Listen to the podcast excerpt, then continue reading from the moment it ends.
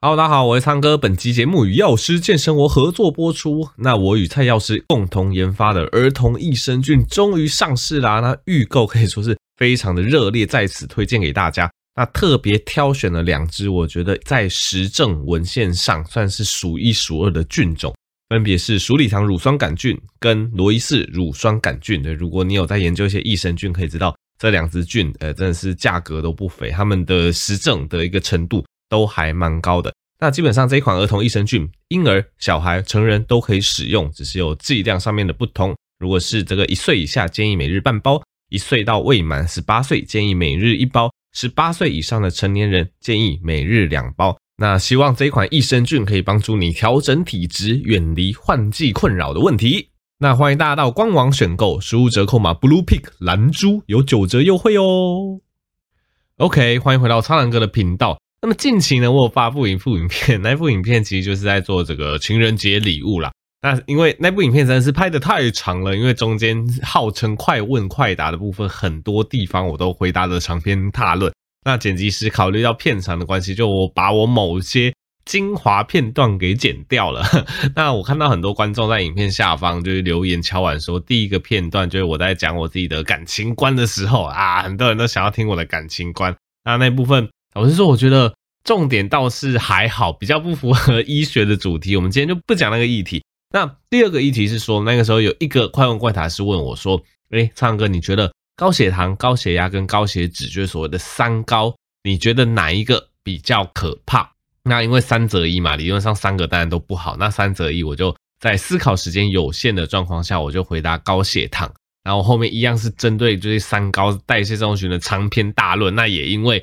时间关系被剪辑师剪掉了，所以很多那个小伙伴就敲我说啊，苍哥，我想要听你对这个高血糖的见解，对这个三高的见解，对，所以我今天就是用 podcast 稍微讲一下。那简单来说，三高其实都不好。其实像高血脂就比较单纯，高血脂它所伤害的其实就是我们全身的心血管系统，因为大家也知道，所谓的高血脂就是你这个血液里面的所谓的三酸甘油酯过高，或者是这个坏的胆固醇 LDL 过高，或者是好的胆固醇。HDL 过低，所以高血脂其实不管是哪一种状况，你就可以想象中是你这个血管里面的这个污秽物质太高了。那这个污秽物质太高，它当然就会渐渐的去沉积在管壁，造成堵塞。那血管又是我们全身这个血液、氧气、养分的通路嘛，那这个血血管越来越堵塞，大家也知道，现在心血管疾病。应该是这个呃第二大死因吧？对，第一大死因是癌症，第二大死因是这个心血管疾病。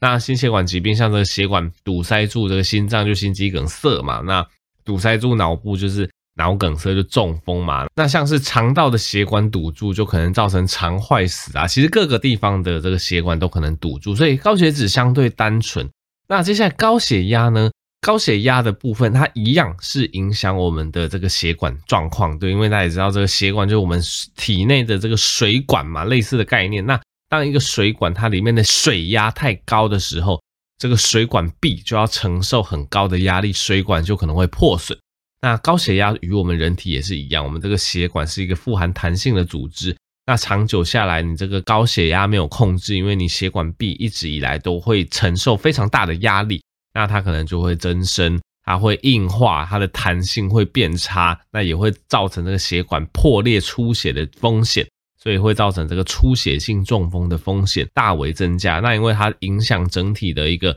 血管系统，那我们很多器官也是跟血管的一个健康程度的一个关联是是有相关。例如说我们的肾脏，因为肾脏有这个入球动脉跟出球动脉等等，所以。高血压久了也会伤害肾脏，那也会伤害视网膜。对，我们视网膜也是需要这个动脉去供给血液，所以你会发现，哎，高血压它稍微复杂一点点了。它除了伤害血管本身，它也会开始去伤害一些特定的器官。对，就像刚刚讲的这个肾脏啊，对，然后的心脏也会受到影响啊，那这个视网膜也会受到影响。那高血糖，对，高血糖就更不得了啦。为什么我会觉得高血糖是三高里面最严重的呢？因为我觉得它有一点点像是万恶之源，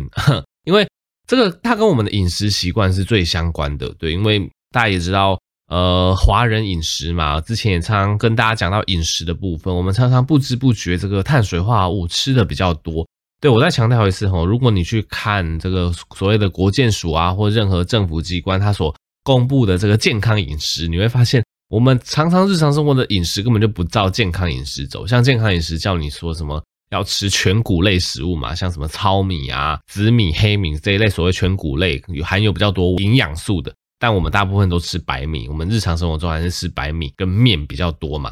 然后现在我们健康饮食也推说，碳水化合物其实我们要适当的减量。现在有个好记的口诀叫做二比一比一的餐盘。对，一般来讲哈，我们的那个呃便当盒，你会发现最大盒的那一格都是装饭。对，其实这样子是非常不能说是非常不健康，但相对来讲，这样是一个碳水化合物太高的一个比例。我会建议吼那个便当盒打开，那最大格的那一格理论上应该要装蔬菜跟水果。对，但当我们蔬菜水果我们不会装在一起，可以你可以想象那一大格应该要充满蔬菜水果的量，那饭只能占一个便当盒的四分之一，那最后的四分之一是要装蛋白质的食物，对，比较健康的当然是像鱼类或豆制品、豆腐、豆皮之类的，然后再是呃，如果是陆地上的肉，就是鸡肉比较好，那猪油跟牛油，因为猪肉跟牛肉相对来讲它吃久了对身体的负担也比较大，所以。猪牛会放在比较后面的选项，所以那个四分之一格的蛋白质会建议蛋类、呃豆制品类、跟鱼类、跟鸡类，我觉得这是比较好的一个食物选择。总之，现在所推的一个二比一比一的餐盘，去减少碳水化合物，就是一个这么样的比例。所以，因为国人常常摄取过多碳水化合物的关系，所以血糖吼，因为碳水化合物到到我们体内之后，就会变成葡萄糖。对，大家现在都知道说，我们不能吃太甜的东西，像甜点。像甜的饮料喝下去，那直接变葡萄糖，那当然是造成血糖波动。但是因为饭面这一类淀粉类的，它相吃起来相对不甜，而且大家就已经习惯吃这种东西了，吃太多其实最终也会对血糖造成非常巨幅的影响。对，所以因为饮食状况的关系，所以血糖后它影响可以说是非常的大。就像刚刚讲的，血糖也会影响我们全身的心血管系统，而且我觉得它的影响甚至是比。血压跟血脂，对，甚至更少为人知。血糖第一个冲击的就是我们的心血管，对，因为呃，它的机制蛮复杂的，因为其实你的细胞吼被糖化之后，可能会变得比较脆弱啊，它的抗氧化力减少之类的，所以血糖它会直接去影响你全身的大小血管。那一样就是像我们肾脏是血液丰富、血流丰富、血管丰富的地方，所以。糖尿病它也会造成所谓的肾病变，而且也给大家一个冷知识：糖尿病肾病变是目前国人洗肾的一个大宗占最大的部分。对我们讲到说什么，哎，那个为什么台湾人洗肾率那么多？很多人就会从小看一些报纸或报章杂志，你你可能就会直觉反应说，哦，台湾人就爱吃药，爱吃一大堆来路不明的药，造成洗肾。对，我跟大家讲，其实吃来路不明的药造成洗肾，这个当然是。有其中一部分，但它其实是少数。我们现在国人造成洗肾的最大的宗叫做糖尿病肾病变，对，就是因为糖尿病控制不好，导致肾脏拍尿尿，所以就是会需要洗肾。那一样，糖尿病它会影响呃各个器官组织，对，除了肾脏是一个影响最大的一个状况啦，那其他包括你的一个心血管啊，那增加中风的风险，其实也是很可怕，而且。重点是糖尿病，它会造成一个状况，叫做这个胰岛素的阻抗。所以，这相信大家如果有在看一些健身网红，或者是有在看一些减肥的一些报道，也会听到胰岛素阻抗这五个字。简单来说，因为你长期呃运动量过低，那摄取过多碳水化合物，你身上的胰岛素即使分泌一定的量，诶，你身上的这个器官这个细胞对胰岛素的这个敏感度会越来越下降，所以你的胰脏就。需要分泌更多的胰岛素，对这个这个恶性循环的过程中，我们就叫做胰岛素阻抗。那长期下来的胰岛素阻抗，就是会造成这个全身的呃器官出问题，那身上的这个发炎反应上升。那其实它牵涉到的层面非常多啦，甚至呃跟你的肥胖、跟你整体的癌症发生率、整体的这个死亡率都有关系。所以你把这这一类所谓的代谢的问题，这些肥胖啊。胰岛素阻抗啊，然后这些什么死亡率提高，什么癌症发生率提高，你把它回推到最源头，其实就是哎，我们吃的食物不 OK，我们吃了太多碳水化合物，我们运动量太少，所以慢慢演变出后面这一系列的问题。所以这也是为什么就是那个时候，呃被问到三高哪一个我觉得最致命、最严重的时候，我会讲到高血糖，因为我觉得高血糖它最跟我们所谓的代谢、跟我们的饮食状况、跟我们的运动习习惯是会有关系的哈。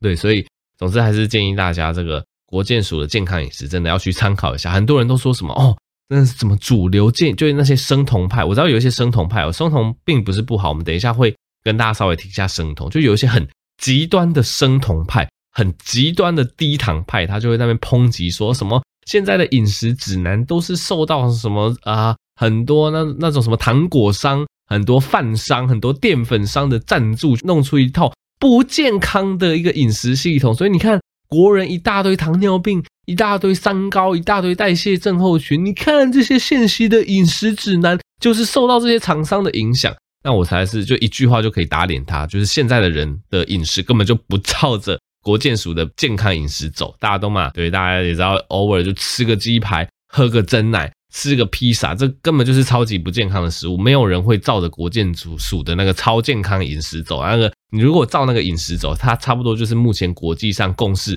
很健康的饮食，就是你要吃糙米，饭不能吃太多，你要天天什么五蔬果，蔬菜水果要吃超多，然后你还要运动，你不能喝任何的含糖饮料、珍珠奶茶，任何的什么蛋挞、炸鸡、麦当劳、肯德基素食都不能吃。对，你要做到这个状况，你才可以说哦。我符合国健署的健康饮食，那你在执行这样子的健康饮食，再加上有运动的状况下，如果还得到糖尿病什么什么，那真的就是非常少的状况。我觉得这个就是衰，然后个人体质相关的一些状况了哈。对，所以我想说，就是厘清这一点跟大家讲，就是饮食指南并没有什么不对，不对的是现在大部分人都是不照着饮食指南走，包括我也是。像我等一下就想要去买一杯红茶拿铁，这就完全不是饮食指南的规范哈。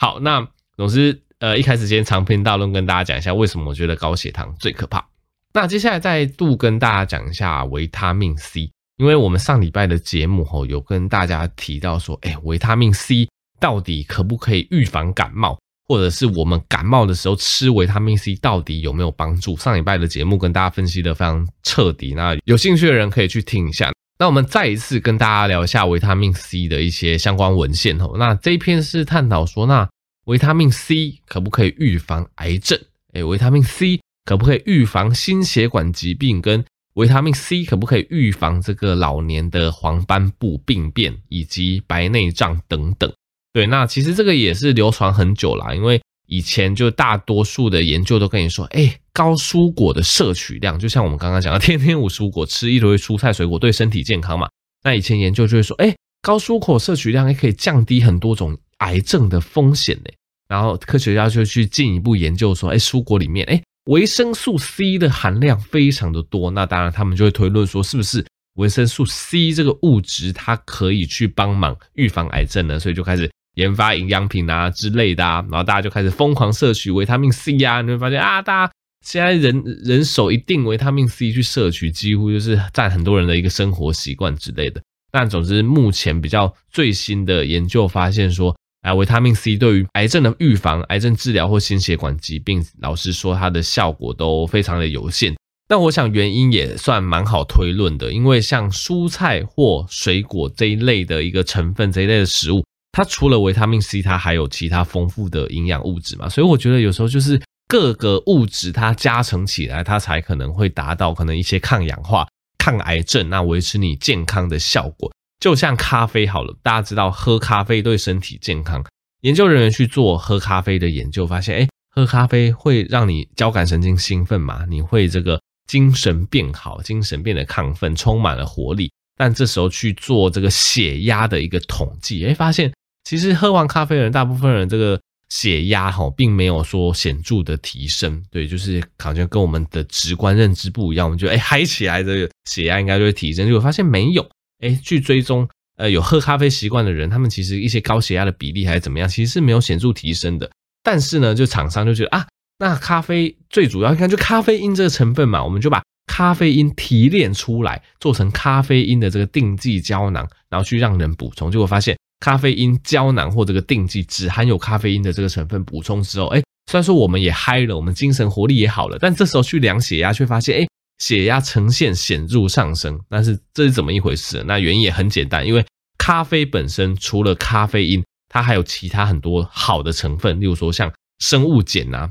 或者是像酚类之类的。那它的其他成分反而有助于降血压。所以虽然说咖啡因本身会升血压，但是因为咖啡含有其他降血压的成分，所以让它变成一个这个健康的食品。因为我们一开始讲了嘛，你高血压也会造成你一些疾病的风险上升嘛。但是就是因为咖啡一杯它所有含有丰富的营养物质，它去抵消了咖啡因去升血压的这个效果，所以让它变成它不会有升血压的这个副作用这样子。但我想蔬菜水果或是任何食物的研究都类似，像蔬果它除了维他命 C。它也有其他的分类，其他的抗氧化物，那可能就是因为这些丰富的物质一起作用的结果，才让你就是整个健康的状况提升了。那我们单纯补充维他命 C，这个效果就不明显。对，所以其实还是提醒大家，如果你可以有办法去接触到一些健康的原型食物，像是蔬果，对，像是呃喝咖啡，像是丰富的一些鱼类呀。或者是一些呃全谷类的食物，我们能够接触到这些原型食物去摄取必要的营养素，这样子当然是最好。但我还是回到就是一开始我们讲的一个议题，就是大部分人其实没有办法吃得那么健康，因为很多外食族工作忙碌、学生的关系，根本就是有时候就吞个几个水饺就就去上课了。或像我高中的时候，我上补习班之前都很赶，我可能都吃个十个蒸饺，我就去上课。你说这样子蔬菜量，这样子维生素 C 量。这样子 B 群量怎么可能会够？能针对这些特定族群，那去补充一些营养食品、保健食品就有它的意义。但如果你可以做得到的话，当然是从原型食物去补充这些营养素是最好的吼。好，那接下来讲到营养的一些补充，我们也讲一下肠道菌啦。对，那肠道菌这个知识，我觉得也蛮有趣，可以跟大家分享。就是如果呃，当然一开始有跟大家介绍益生菌嘛，那其实。在我们肠道菌里面，吼有一支菌，呃，非常的特殊，它算是肠道里面一个被研究出来蛮好的一个菌，叫做阿卡曼氏菌，它的学名叫做阿卡曼西亚缪西尼菲利亚呃，muciniphila，不管，反正就是中文就叫阿卡曼氏菌，你查阿卡曼氏菌，应该是可以得到蛮多的一个文献跟蛮多的一个报章杂志的报道。那其实讲到阿卡曼，就觉得很有趣，在晋级的巨人里面。阿卡曼对这个阿卡曼的这个世家，包括这个米卡萨之类兵长啊，都是非常强的一个人物。那没想到我们肠道菌里面的阿卡曼也是非常的厉害。不知道那个当时当初那个恋上川在画进击的巨人的时候，是不是把这个设定呃，就偷偷埋梗进去这样子？好，那总之我们肠道里面这个阿卡曼氏菌，它是一个什么样的一个菌呢？它是一个厌氧菌。对，那厌氧菌的话，它就是它有几个特色。第一个，你不吃东西，它也不会死，对，就是你空腹的状况下，它也不会死，但它会分解你的肠壁蛋白，对，当做养分，对，这是第一个它的特色啊。你也不要听到这个状况觉得很可怕，你肠壁的这个蛋白也是，或者是你肠壁的这个结构也会再生的，对，你不用担心被它分解之后你就没肠子哈。那再来，它可以为其他的益生菌去供给它的养分，它有点像是。呃，大地的滋养者，只要这只菌活得好的话，它还可以去滋养其他的细菌，让你肠道的一个菌丛的一个丰富度得到提升。那再来，它也可以刺激这个肠壁增生嘛，因为它会去分解这个肠壁，那肠壁受到它的刺激就会增生，那它可以加强所谓的肠道免疫。那许多研究发现，吼，阿卡曼氏菌这只菌，它已经证实可以减少肠燥症、胰岛素抗性或肥胖、糖尿病等等的一些疾病，吼，所以。简单说，这是一支非常好的菌。那大家听到这边就会想说，哎，那我该怎么样去补充这一支菌呢？为什么市面上益生菌没有这支产品？对，就是像刚刚讲，因为它是厌氧菌，一些技术上的关系，大概你市面上益生菌是找不到这一支菌的。但是你还是可以补充其他市面上益生菌的一些乳酸菌，像提到的这个鲁伊氏乳杆菌跟鼠李糖乳杆菌，你补充这些菌，还是可以增强肠道的这个细菌的一个多样性。那我们要怎么靠饮食去养我们体内的这个阿卡曼氏菌呢？首先，第一个最重要就是低糖，对，糖类要够低，包括甜甜的那个糖，以及所谓的饭面的这一类糖，对，因为这一类糖其实它进到我们的肠道里面后，总是因为一些代谢的关系，它会去滋养那些好氧菌。那你只要吃比较偏低糖的饮食。需氧菌就会开始比较大量的死亡。那厌氧菌像这一支阿卡曼氏菌，它就会变成优势菌种。所以第一点就是要请大家吃所谓的低糖的一个食物。那再来蛋白质，蛋白质你也要摄取够啊，因为刚刚讲的，你肠壁会被这一支阿卡曼氏菌，它会稍微持续分解，然后去刺激你肠壁的再生。那你肠壁的再生是需要有蛋白质的，所以蛋白质你也要摄取足够。我会建议至少要吃到每天每公斤一点二克以上的蛋白质哈。那再来蔬菜水果，这些有色的蔬菜水果，因为它其实刚刚讲的分类也非常的多，那分类就可以呃让这只细菌等于也是让它提供它的营养，让这只细菌去做分解。那再来油类的部分，建议大家摄取健康的好油，例如说橄榄油、芥花油这一类植物油，或者是鱼油是比较好的。在动物实验中有发现，如果你吃动物油，像猪油、牛油，其实是有可能会让这个阿卡曼的菌数变少。对，所以我想讲到这边，大家有没有觉得，呃，这个议题怎么又那么熟悉？还是回归我们刚刚讲的建议的你的食物的摄取，跟建议的你的这个健康饮食，低糖类。蛋白质要摄取够，蔬菜水果要摄取够，油吃好油。对，其实我觉得越来越多研究指出，很多东西殊途同归。你发现，诶，吃这些健康饮食，诶，不但去让你的代谢症候群的状况变少了，去让你的整个体脂肪变少，让你整个发炎的程度变少，诶，竟然对你的肠道也是有利的，可以让你肠道养出像阿卡曼氏菌那么好的菌，那它可能又。会进一步的去减少一些肠燥症啊、胰岛素抗性等等的状况，就会变成一个正向循环啦。所以大家常常听我 podcast 应该就知道，我们的饮食跟运动是占我们健康非常重要的比例齁。那最后跟大家提一下，就是有讲到鱼油对我们身体健康是好的。那一样，如果我们鱼油我们撇除，对，如果你真的是日常生活中不太有办法吃什么鱼，那你可以额外补充鱼油。但是如果诶你想要从你的一个饮食上补充鱼，是建议补充什么样的鱼呢？那英国的一个饮食协会，他们是建议说每周至少要吃两份鱼啦。那两份鱼里面至少要一份，建议是油性鱼，就是 Omega 三这个脂肪酸含量比较高的油性鱼。那油性鱼有哪种呢？主要是五种，包括飞鱼，就左边一个鱼，右边一个非洲的飞，那个飞鱼。那第二个是鲑鱼，或者鲑鱼也是油性鱼吼，这大家应该比较常吃。那再来沙丁鱼、鳟鱼跟青鱼，所以以上五种就是飞鱼、鲑鱼、沙丁鱼、鳟鱼跟青鱼是他建议的油性鱼啦。因为油性鱼它除了常练的 Omega 三脂肪酸比较高，对，大家也知道这个脂肪酸对我们心血管有益处。那再来它也是维他命 D 的一个良好来源，所以。英国的这个建议，它是建议说，你每周至少要吃两块，就两份，就大概是手掌般大小的鱼，那至少要有一份油性鱼，所以你可以选择一份油性鱼加另外一份可能其他的油类比较没有那么多的鱼，这样子就符合诶他们建议的一个健康这个饮食的吃鱼标准，这样子这个也跟大家分享一下。好，那么这期 podcast 就到这边啦。喜欢我的医学知识，欢迎订阅我的 YouTube 频道，我的 podcast 支持这个有实践生活的保健食品。呃，输入折扣码 Blue Pig 有九折优惠。那目前我的这个儿童益生菌也上市了，那反应非常的好，这个全年零到一百岁都可以使用，推荐给大家。我们就下集再见喽，拜拜。